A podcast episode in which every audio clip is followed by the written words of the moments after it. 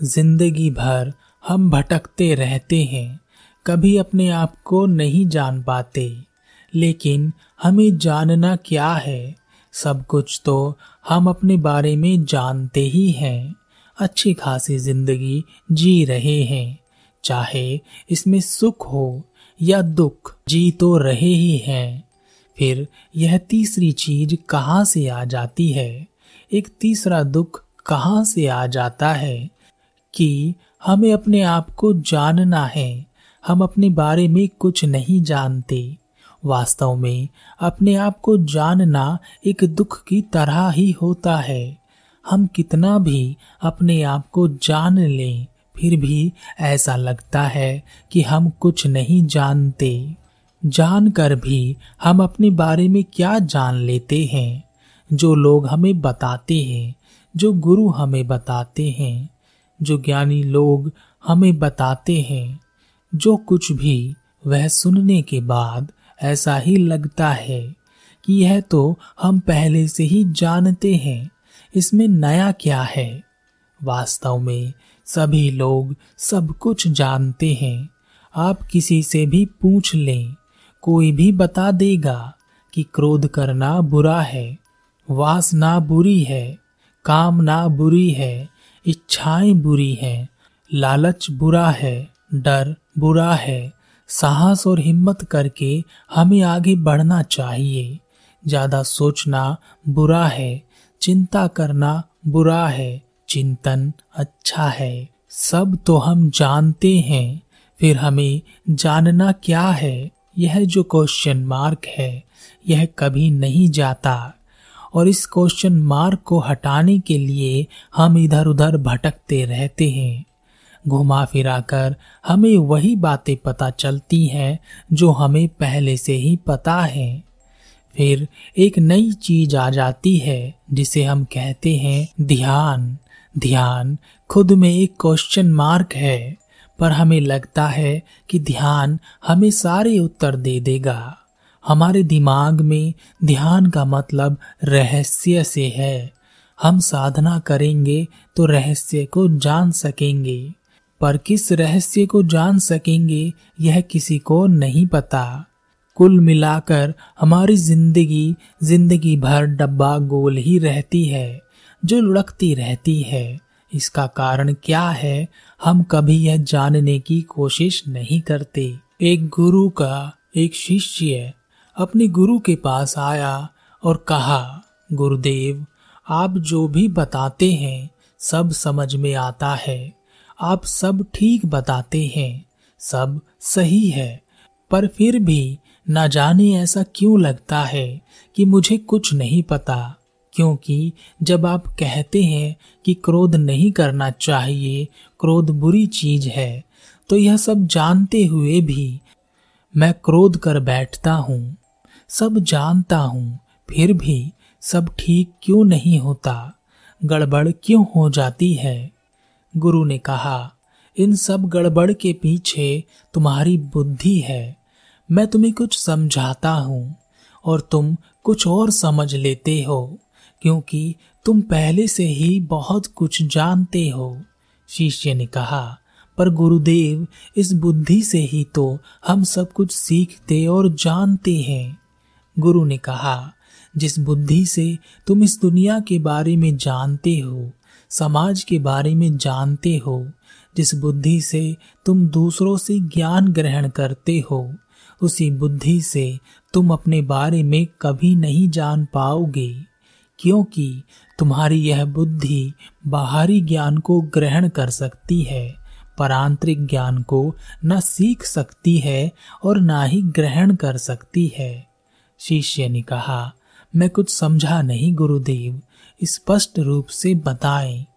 गुरु ने कहा, क्या तुमने राजा का महल भीतर से देखा है? शिष्य ने कहा, नहीं, मैंने बाहर से देखा है।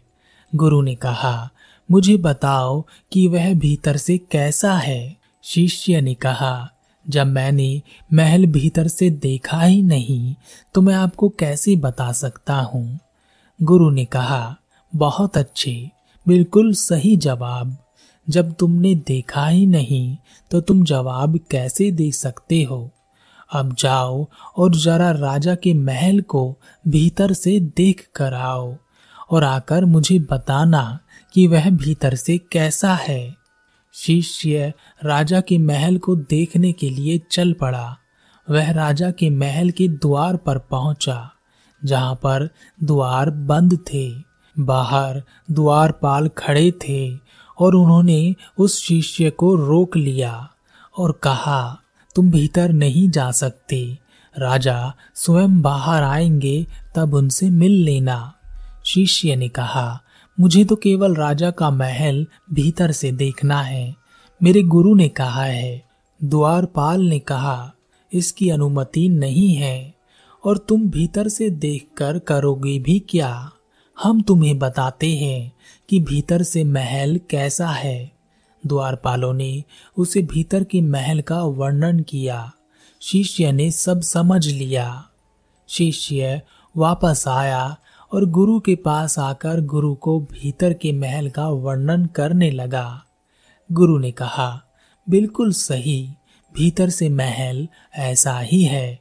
पर अब मैं तुम्हें कुछ चीज़ें समझा रहा हूँ, उसे अपनी बुद्धि से, ध्यान से समझना। तुम सब समझते हो ना तो इसे भी समझना। जिन द्वारपालों से तुम मिले, उसे तुम अपनी बुद्धि समझो। वही बुद्धि जो सब जानती है, जैसे उन द्वारपालों ने तुम्हें भीतर के महल का वर्णन करके समझा दिया, और तुम समझ गए, तुम खुश भी हो गए अब तुम किसी से भी बहस कर सकते हो और उसे समझा भी सकते हो कि भीतर का महल कैसा है।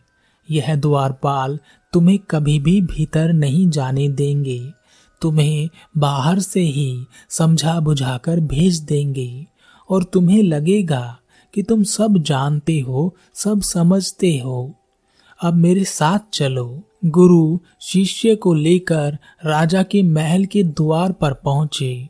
गुरु को देखते ही द्वारपालों ने शीश झुका लिया और कहा, गुरुदेव, क्या आज्ञा है? गुरु ने कहा, हमें जरा महल के भीतर जाना है। द्वारपालों ने द्वार खोल दिए। गुरु शिष्य को लेकर भीतर चले गए। भीतर जाते ही शिष्य की आँखें फटी की फटी रह गई। उसने जो सोचा था, महल उससे बहुत अलग था। बाहर से महल लाल दिखाई पड़ता था, पर भीतर से सफ़ेद था। वह ऐसा था जैसा उसने कभी सोचा ना था। गुरु ने कहा, क्या महल वैसा ही है जैसा तुम जानते थे? शिष्य ने कहा, नहीं, यह तो बिल्कुल ही अलग है। इसकी तो कल्पना भी मैंने नहीं की थी। मेरी बुद्धि इसकी कल्पना नहीं कर सकती थी। गुरु ने कहा, जिस प्रकार मेरे साथ आने पर द्वारपाल सिर झुकाकर आज्ञा का इंतज़ार कर रहे थे, उसी प्रकार हमारी बुद्धि होनी चाहिए कि जब हम अपने भीतर जाने लगे तो वह भी इसी प्रकार सर झुकाकर हमारे आदेश का इंतज़ार करे। ऐसी बुद्धि ना हो कि वह हमें समझा बुझाकर बाहर से ही विदा कर दे। हम इतना कुछ सीख लेते हैं, समझ लेते हैं, जान लेते हैं, बाहर से इतना कूड़ा करकट भर लेते हैं कि हमें भीतर जाने की आवश्यकता ही नहीं पड़ती। बुद्धि जो हमें समझा दे, वही सही है। इसलिए ही हम बाहर भटकते रहते हैं और भीतर कभी नहीं पहुँचते। ना पहुँचे भी हमें लगता है कि हम पहुँच गए। शिष्य ने कहा गुरुदेव, हमें क्या करना चाहिए कि हम इस गलती से बच सकें? गुरु शिष्य को अपने साथ, अपने आश्रम वापस ले आए और वहाँ एक बड़े पौधे के पास ले जाकर कहा, तुम्हें इस पौधे को रोज पानी देना है, पर ध्यान रहे, पानी जड़ों में नहीं जाना चाहिए, सिर्फ़ पत्तों को ही पानी लगाना। शिष्य ऐसा ही करने लगा। धीरे धीरे वह पौधा मुरझाने लगा। और दस दिन बाद वह पौधा ऐसे हो गया, जैसे उसमें कोई जान ही ना हो। पौधे को देखकर गुरु ने कहा, ध्यान से सुनना और समझना। हम अपनी जड़ों तक कभी नहीं पहुँचते। हमारी बुद्धि इस पौधे की तरह है। ऊपर की बुद्धि का इस्तेमाल हम करते हैं, जैसे इस पौधे के पत्ते, और हम इन्हीं को पोषण देते हैं। यानी इन पत्तों को पानी देते रहते हैं, और अंत में हमारा हाल भी इस पौधे के जैसा हो जाता है। गुरु ने पानी उठाया, उस पौधे की जड़ों में पानी देते हुए कहा, अगर हम अपनी जड़ों तक पहुँच जाएँ और सारा पोषण वहीं दें तो वह पोषण सभी जगह फैलता है, पत्तों में भी, तनों में भी और जड़ों में भी। लेकिन अगर पत्तों को पोषण दें तो वह कहीं नहीं जाता, पत्तों को भी नहीं मिल पाता। इसी तरह, हम केवल अपनी बुद्धि के ऊपरी स्तर पर ही रुक जाते हैं, जिस बुद्धि को हमारे समाज ने बनाया है। बाहर की चीज़ों को देखकर, सुनकर, हमने एक बुद्धि का निर्माण कर लिया है, जो हमें हमारी जड़ों तक नहीं जाने देती। क्योंकि हम खुद को वही समझ बैठे हैं, पत्ते ही समझ बैठे हैं।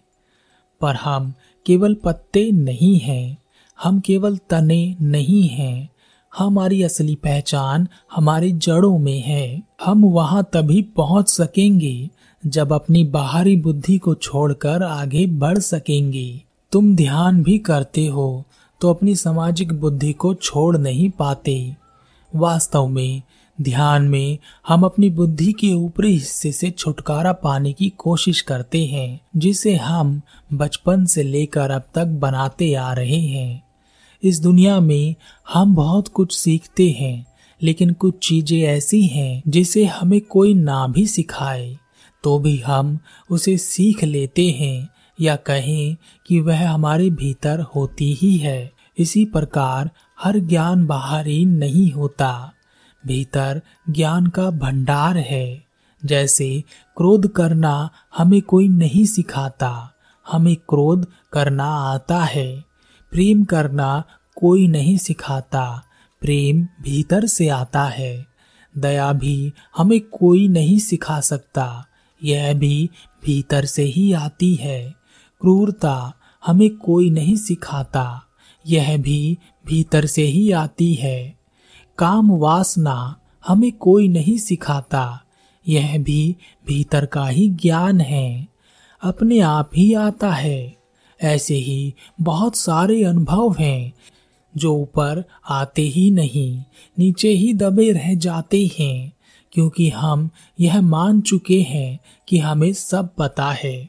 और जिन्हें ऐसा लगता है कि उन्हें कुछ नहीं पता, उन्हें उनकी बुद्धि उन द्वारपालों की तरह समझा बुझा देती है। हम केवल अपने ऊपरी पत्तों को ही निहारते रहते हैं, वहीं रुके रहते हैं। इसी वजह से हम सब कुछ जानते हुए भी सब कुछ सही नहीं कर पाते, क्योंकि हम अपनी जड़ों तक नहीं पहुँचते। शिष्य ने गुरु का धन्यवाद किया और कहा, गुरुदेव, आपकी वजह से मुझे अपनी भूल का पता चल चुका है। अब मैं, मुझे क्या पता है इस चीज़ को छोड़कर मुझे क्या नहीं पता है, इस बात को भी त्याग दूँगा। अब मैं वही देखने की कोशिश करूँगा जो वास्तव में है।